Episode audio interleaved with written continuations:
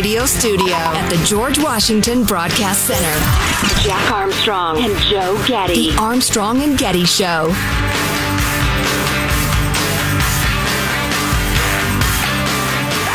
When I get elected, assuming assuming that there still are face mask mandates and vaccine mandates, they will be repealed right away. So that's Larry Elder over the weekend uh, saying to repeal mask mandates and vaccine mandates. I don't know if that gets you elected governor in California or not, but uh, that's what he's running on in the closing days. The election is tomorrow. Have you heard any good estimates as to uh, what percentage of the electorate is going to turn out? No. I think turnout is a complete mystery. The latest polls, uh, there's actually a couple of them. The Berkeley poll that came out had Gavin uh, winning by 20, staying in office. Then there was an LA Times poll or another poll that came out also had Gavin pretty solidly hanging on. Um, the pitch in the last days has been interesting. I think we have some of that.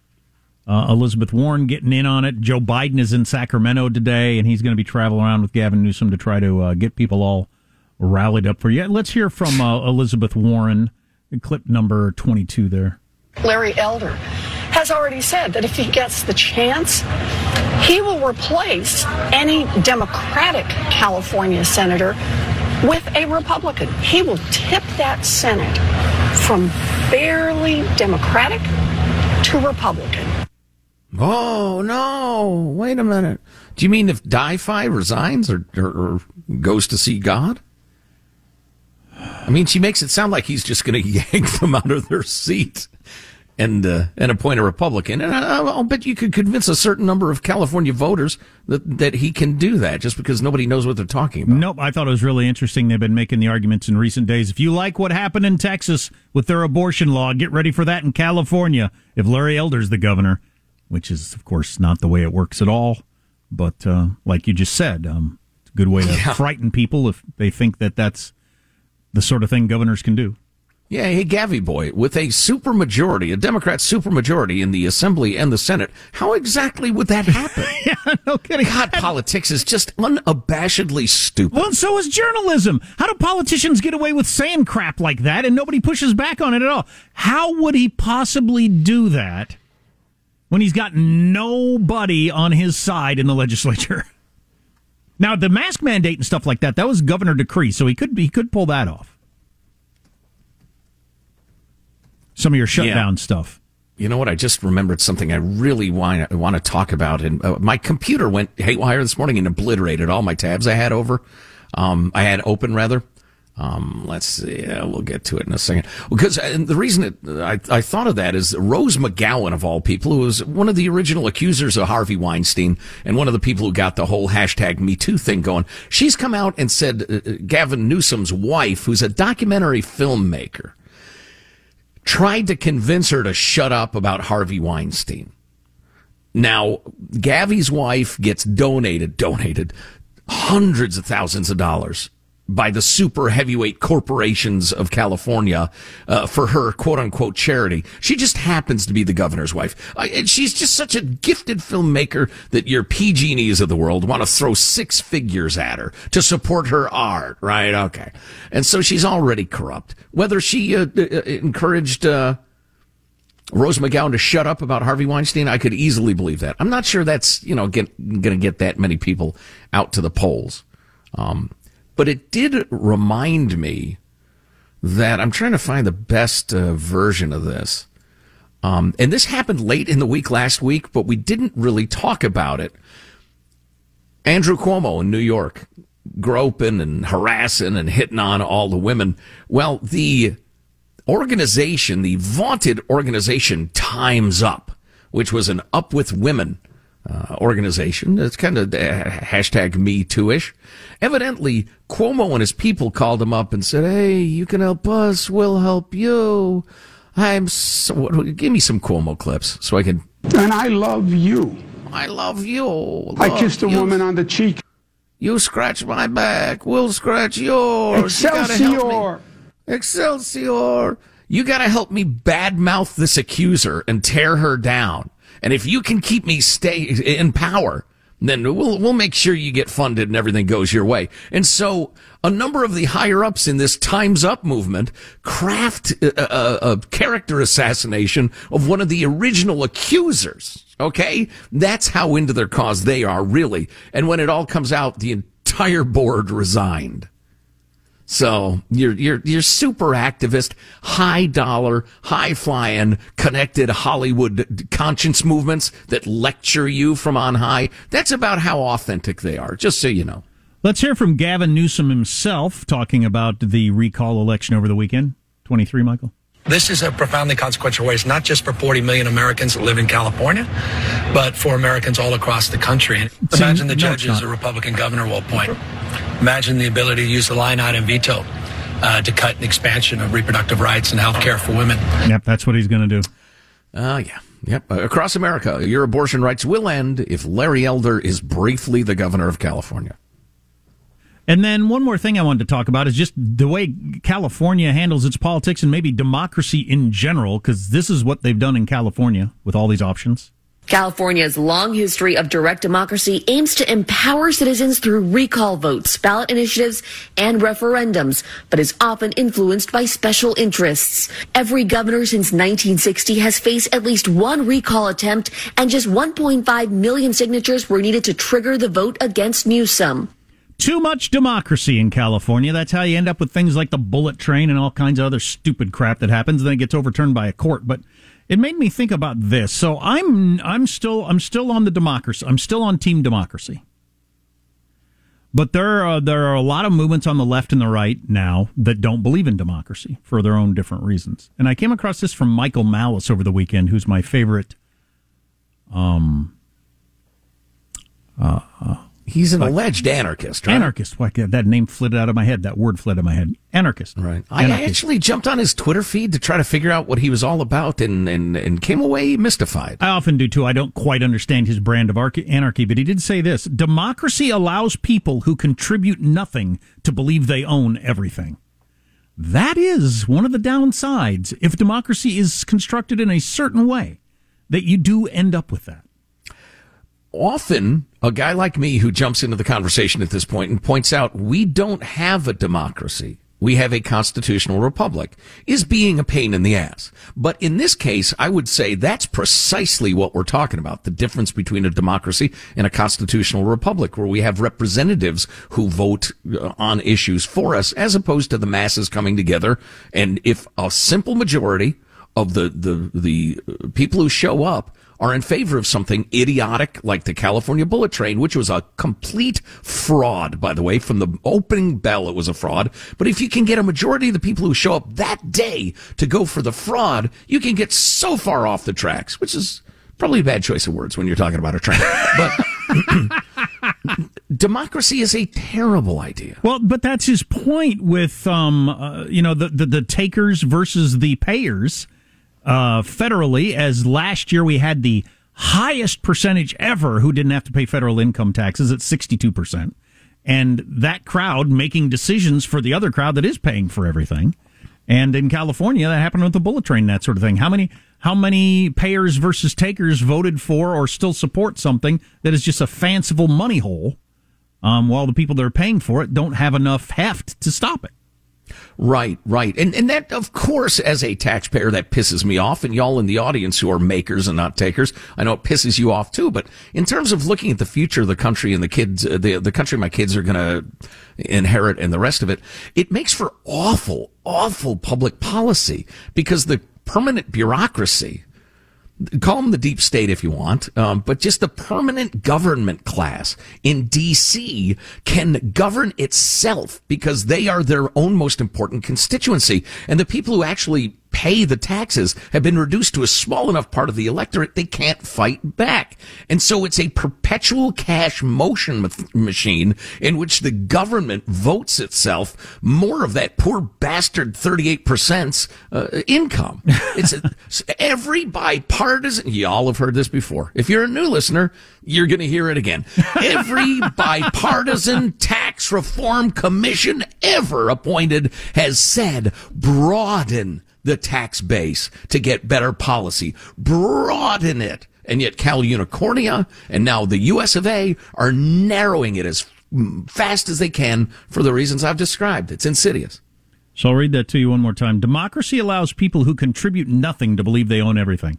I'm not anti democracy like Michael Malice is, uh, partially because nobody's come up with anything you could replace democracy with that would be better. The great Winston Churchill quote that it is the worst form of government except for all the others, I think is actually true.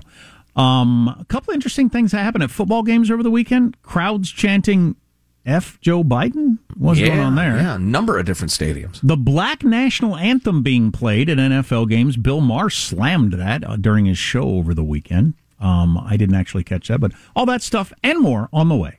Armstrong and Getty.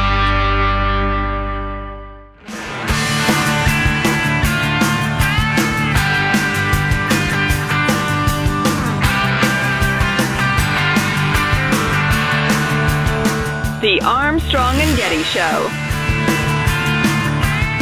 Are you dating? Are you uh, like on Tinder or anything like that? I heard you were on Tinder at one point. I signed up for Tinder. You did? Put in my name. Uh huh. And I tried to make a person meet me, and they didn't believe it was me. Nobody believed it was you. I was like, it's me, it's Shaq. First. No, you're not. And you know what? You know, as much as that, Shaq would never be on this. So I had to hit delete. I had to delete my account. She was hot too. I was like, I was like, I'm five minutes. Just please, just meet me at Starbucks and leave. No. Stranger danger, stranger danger. No. Yeah, that's uh, that's weird. Shaquille O'Neal on Tinder. And I remember Chris Rock had a similar story. He said he's on there, and they said with your real name, and he said, "Yeah, that's my name." So yeah, that's the name I use. But uh, really, that's your best dating option if you're Shaquille O'Neal or Chris Rock. It seems a little odd to me, but tell you what, if uh, Shaq's in a commercial, I watch it. Yep. I do not zap it. His uh, g- the general commercials hilarious. So we have Bill Maher on the NFL. Let's uh, let's hear that. To me, when people say to me sometimes, like, "Boy, you know, you go after the left a lot these days. Why?" I'm like, "Because you're embarrassing me." That's why I'm going after the left in a way you never did before. Because you're inverting things that I I'm not going to give up on being liberal. This is what these teachers are talking about. That that you're taking children and making them hyper aware of race in a way they wouldn't otherwise be. I mean, I, I saw last night on the football game, uh, Alicia Keys sang "Lift Every Voice and Sing," which now I hear is called the Black National Anthem. Now maybe we should get rid of our national anthem, but I think we should have one national anthem. I think when you go down a road where you're having two different national anthems, colleges sometimes now have, many of them have different graduation ceremonies for black and white, separate dorms. This is what I mean segregation. You've inverted the idea. We're going back to that under a different name. But 100% correct, obviously, from Bill Maher. That's why a lot of liberals like him are actually conservatives. They would hate that term, but that's what they are. They're trying to conserve something, which is what being a conservative is conserving the way we've done things in the past because you think that's the best way to do it. And uh, that, that's what Bill Maher is hoping for. Um, yeah, conserving classical liberalism, which is, you know, a bit of a head fake, but I totally get it. I guess while we're on the topic, we do have Ben Carson uh, saying basically exactly the same thing. Well, that's a whole minute. Do we need a whole minute of Ben Carson? Sure, which clip? Which just clip, a minute. Which clip do you like the most there, Hanson? Thirty-six. Tremendous progress has been made, and this critical race theory is trying to erase that progress and send us back in the other direction. And we cannot allow that to happen. You know, the fact of the matter is, you know, all of our people have come to this country from different places. All of our ancestors came. You know, some came voluntarily, some came involuntarily. But guess what? We're all Americans. This is now our country. This is where we live. I, I just I can't I can't believe there there are people that think that this whole racial thing is going to end well. Um, I think they're cynically playing with the idea of a race war, and it's it's going to end very very poorly. Oh, you know, now would probably be an appropriate time to listen to an ad put together by a bunch of Loudoun County, Virginia parents. That's one of the counties that's been getting a lot of attention fighting over this anti-racism garbage in their schools. And it's, it's interesting. I, I almost use the term critical race theory, but if you use that term to describe what's being taught to our little kids as they're indoctrinated in their schools, their high schools, their colleges, they'll say, whoa, whoa, whoa we're not teaching that. Well, it's because it's the name has has morphed from an obscure section of law school analysis to this anti-racism stuff, and a lot of people call it critical race theory.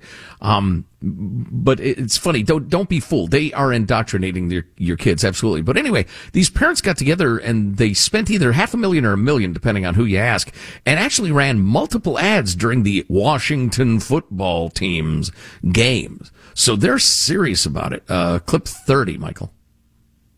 Loudoun County, Virginia spent nearly half a million to develop a divisive curriculum promoted by political activists. When parents spoke up, officials threatened to silence them. Then a teacher was put on leave for his religious beliefs. Others encouraged to turn in colleagues. And now powerful education unions are using dirty political campaign tactics to go after parents. Suppression, political activism, censorship. Let's get politics out of the classroom. Join us. Bill Maher asked, Why are you taking on liberals so much? Because you're embarrassing me, he says. Yeah. Yeah. Well, there's so much of the whole anti-racist thing that depends on A, trampling on the First Amendment or B, totalitarianism. That's, that's the problem, folks. Not to mention the fact that it's an extremist ideology being taught to your little kids. But, you know, I have in front of me the piece Ibram X. Kendi wrote about how we need a, uh, an amendment to the Constitution an anti-racism amendment. And I can read some of that to you in a couple of minutes if you want to know how crazy these people are. And trust me, your kids are being taught that Ibram X. Kendi is a visionary in their school. Right, your local school district just took a bunch of your tax money and bought books, a whole bunch of his books. I guarantee you, because they doing that all over the country. Um, got a company that's hell bent on bringing back the woolly mammoth and actually thinks it can help with global Yes. warming somehow. That's what's driving it. It anyway, can't hurt. They're gonna. They're going to bring back the woolly mammoth. I know I want one. I've got a camel. Maybe I'll get a woolly mammoth. Put it in Hey, the field if- together. Oh my God. That would be, so. you got to charge a dollar a throw for people to come look at them. Anyway, and if you, if Trump doesn't run, moderate Midwestern Republican governor, I like the cut of his jib. We'll play you maybe a couple things he said. See what you think. Armstrong and Getty.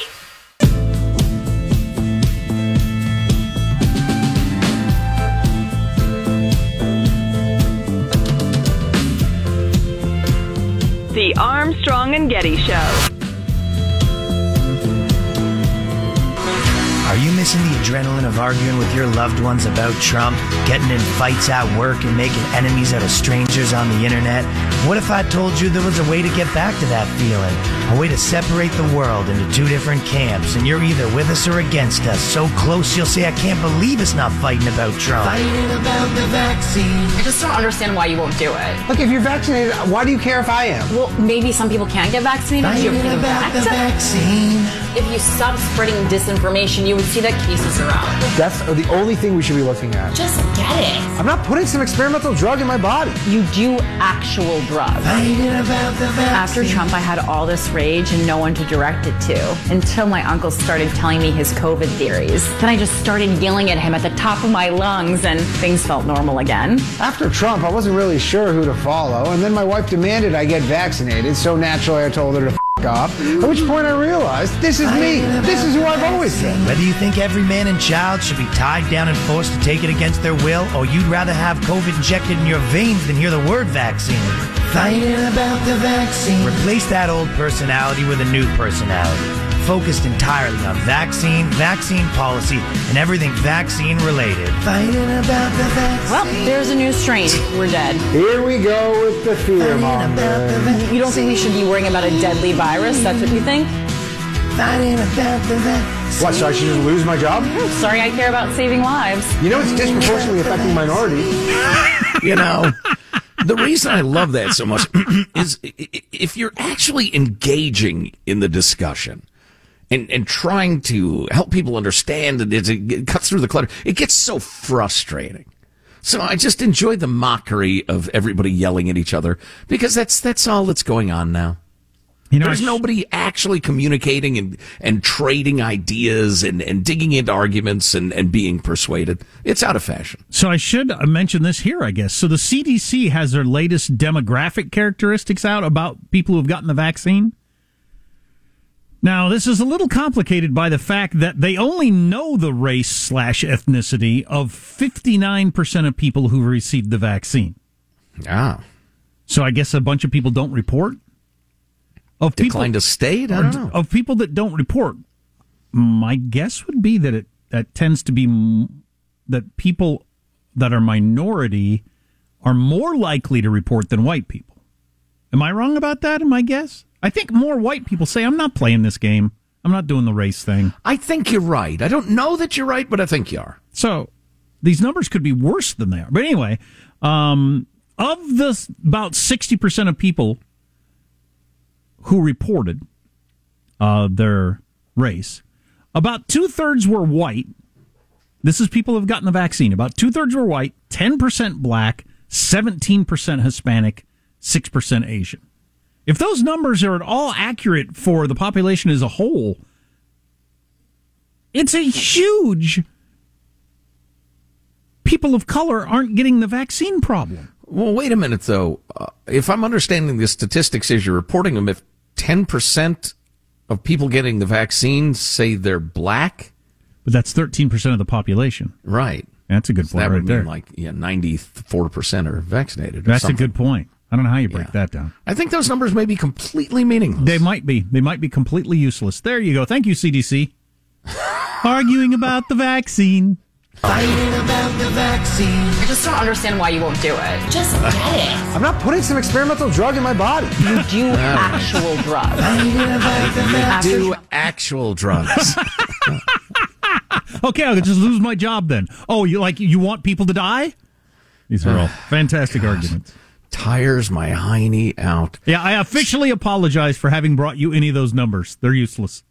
Well, it took a little noodling through, but yeah, they are they're completely useless.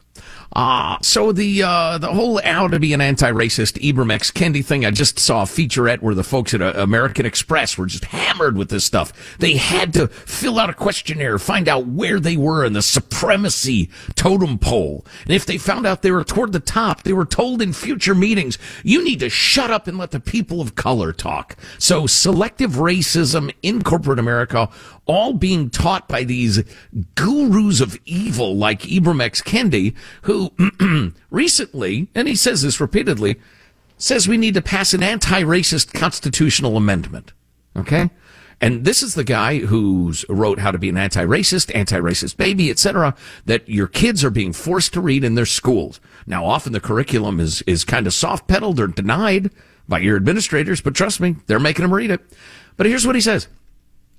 To fix the original sin of racism, Americans should pass an anti-racist amendment to the U.S. Constitution that enshrines two guiding anti-racist principles. Now, there are three different things you're going to have click in your mind. Number one, wait a minute. I don't believe that's true. Number two, who gets to decide? And number three, that would require totali- totalitarian powers. Okay, so you're going to hear those uh, clicks go on in your brain. So I'll, I'll read on. so a U.S. Uh, constitutional amendment that enshrines two guiding anti-racist principles: racial inequity is evidence of racist policy. Okay, don't buy that, but So obviously there's racism against white people in the NBA, clearly, self-evident, and the NFL. And the different racial groups are equals. Now, everybody should be equal under the eyes of the law, so I think I agree with that part, although you never know with these people. One of their most important techniques is they change the meanings of words. Yeah. They mess with language till you're not sure how to make your argument anymore. That's like the whole chest feeding and menstruating people as opposed to women thing. That's part of that strategy. But anyway, reading on.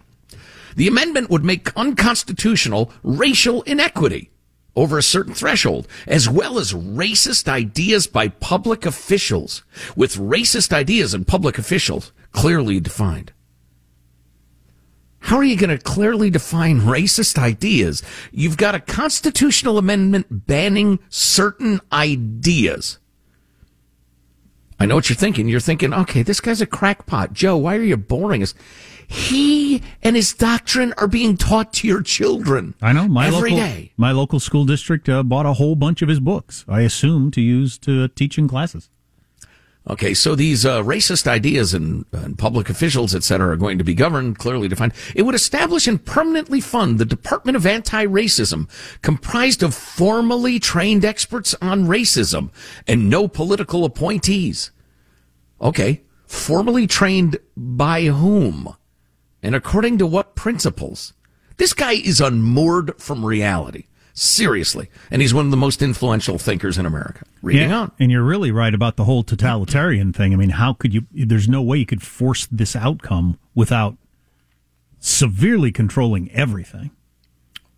Wait till you hear what the First Amendment has coming to it. Okay. The Department of Anti-Racism would be responsible for pre-clearing all local, state, and federal public policies to ensure they won't yield racial inequity.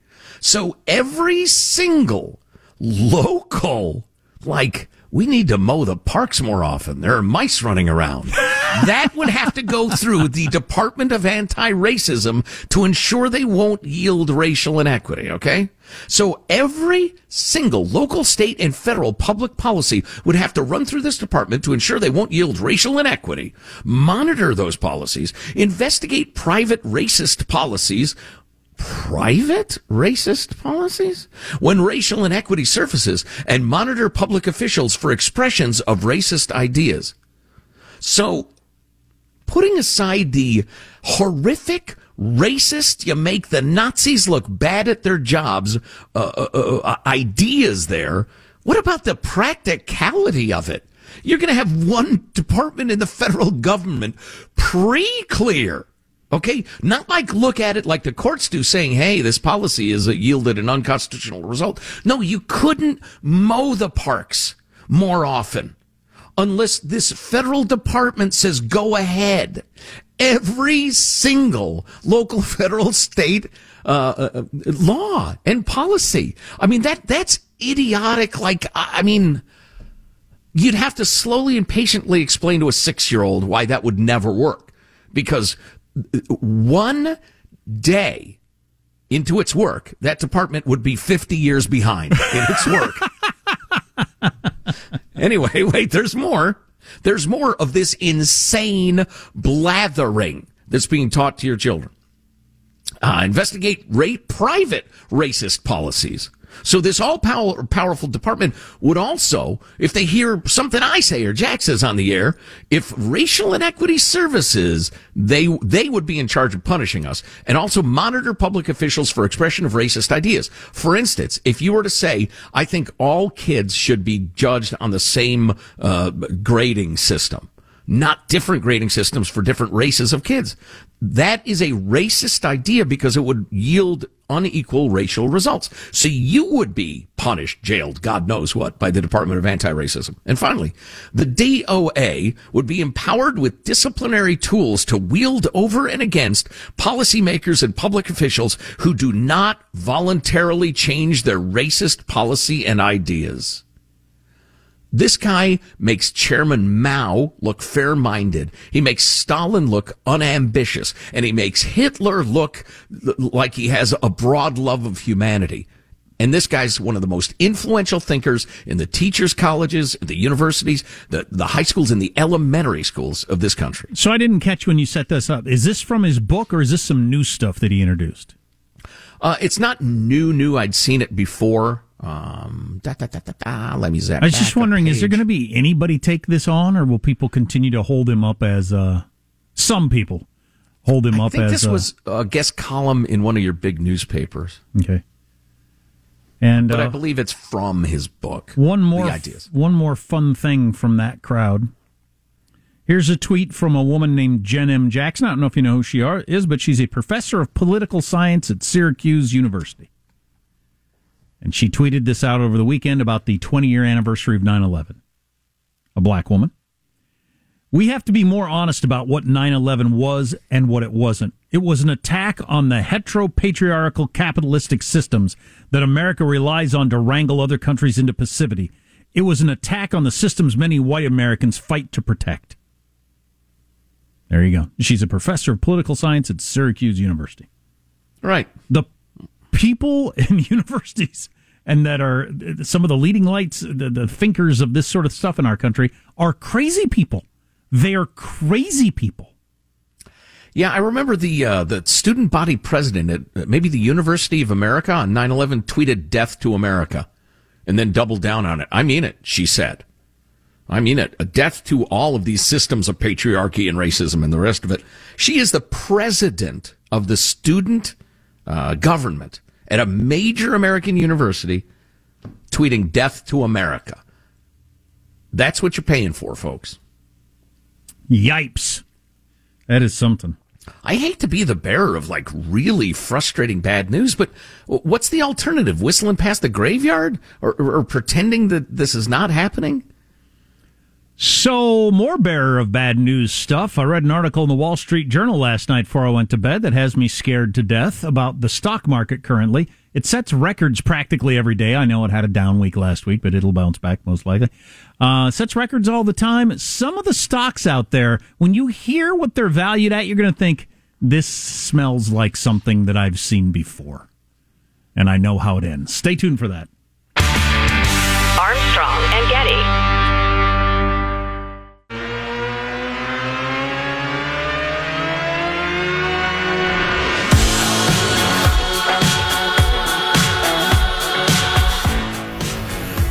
The Armstrong and Getty Show. The trucking industry is divided over whether to let teenagers become interstate truck drivers. it's kind of strange. Somehow, an 18 year old could drive an 80,000 pound truck, but has to wait seven more years to rent a Toyota Corolla. Don't you think? That's kind of funny. Um, before I scare people to death, you wanted to correct something? Yeah, quick correction. I impugned the wrong university. It turns out it was, to my shock, the University of Kansas. The student body, student body president, Niya D. McAdoo, tweeted, Happy Friday, everyone. Death to America. And when the protest erupted, she doubled down. Said, I'm calling for the death to all these systems, these racist, patriarchal systems of this country. Death to America. I mean it. Before I get to scaring you to death about the stock market, the new iPhones are expected to be announced tomorrow, and the Wall Street Journal says um, nothing major. They expect better cameras. There's always a better camera, but nothing major. But whenever a new phone comes out, the prices of the old phones go down. So if you're planning on buying a phone, wait till the new one comes out and the old prices go down. It did mention this, which I thought was hilarious. Uh, what will they call the iPhone? Because the 12 came out most recently. Will it be called the iPhone 13? Some have hypothesized that Apple might steer clear of the Apple iPhone 13, the way some buildings don't have a 13th floor. A survey of 3,000 Apple users found that 18% would be put off by an iPhone 13. 18%. 18%. That's a big thing in Asia. The whole 13. You're a moron. If you yeah, wouldn't think... buy an iPhone 13 because it's 13, you are you are a moron. Please give me your money. I think the more you indulge soft-headed superstition, the more of it you get.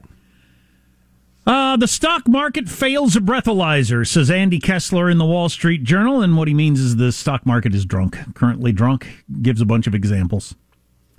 Joby Aviation, which you probably haven't heard of, plans to begin an electric air taxi service in 2024. Sure, it's, they do. It's currently worth more than Lufthansa, EasyJet, or JetBlue, already functioning successful companies. Wow. Does that seem right? He asks. Well, in this market, why not? Earlier this year, Tesla was worth more than the next nine car manufacturers combined, though now only the next six. Of course, that includes GM, Ford, Toyota, all added together. Tesla's worth more than all those car companies. That's Looney Tunes. It is Looney Tunes. Beyond Meat, which is made with pea protein, is worth more than the entire market for peas eaten globally. Do fundamentals even matter anymore? He asks. I can go on. Used car sales platform Carvana is worth more than Volvo, Honda, Ford, or Hyundai. So a used car platform is worth more than Ford or Honda? How's that even possible? Airbnb is worth more than Marriott and Hilton combined. Wow. The crypto exchange Coinbase is worth more than the NASDAQ. When companies are worth more than any possible reality, watch out. And he ends with a couple more things. Yahoo was once worth $125 billion. AOL was worth $200 billion during the dot com bubble. Both are worth 99% less today. Tesla CEO Elon Musk recently tweeted, I thought 1999 was peak insanity, but 2021 is 1000% more insane. Remember, says this writer for the Wall Street Journal, when the selling starts, fear of missing out turns into fear of losing everything as speculators jump like rats off a sinking ship. In other words, when it comes down, it's going to come down fast. Well, and it's absolutely speculation. I mean, when your valuations are, or I'm sorry, your stock value is utterly divorced from your valuation, this is crazy. Plus, there's nowhere else to put your money. What are you going to buy a CD? Get get yourself a nice five year CD. But you're just betting on the mood. Um, you're hoping that the mood is for it to continue to go up. So, okay, fine, it goes up. I'll get out before it crashes. I still make money, whether it's real or not. And that, of course, is true. But when it crashes is anybody's guess. But that's some sort of weird psychology bingo. I mean, not, not it's like a psychological lottery. That's- How would you even describe it? That's the 'Cause it- perfect name for it, like psycho- psychology bingo. But it is. It's all Bingo. psychology. When does and what causes everybody to say, "Wait a second, Tesla can't be worth more than Honda, Toyota, Ford, and GM added together"? That's crazy. I'm selling. And if everybody and and then and then at what point do other people catch on, like he said there at the end, and it turns into a panic over, "My God, I'm going to lose everything," and everybody just quickly sells. Well, if it's going up for no good reason, as long as it keeps going up, you're going to make money. Sure. So people keep getting in because it's going up. But then when the psychology shifts, as you point out, and there are no supporting, you know, fundamentals to keep the prices up, they will plunge as fast as they came down. Oh boy. Oh boy is right. And that could be tomorrow or in two years. Who knows? I'm going to get on the phone with my financial guy immediately. Gold bars and barrels of oil. Buy me a few head of cattle too, just in case. If you miss an hour, go to armstrongandgetty.com, get the podcast. Armstrong and Getty.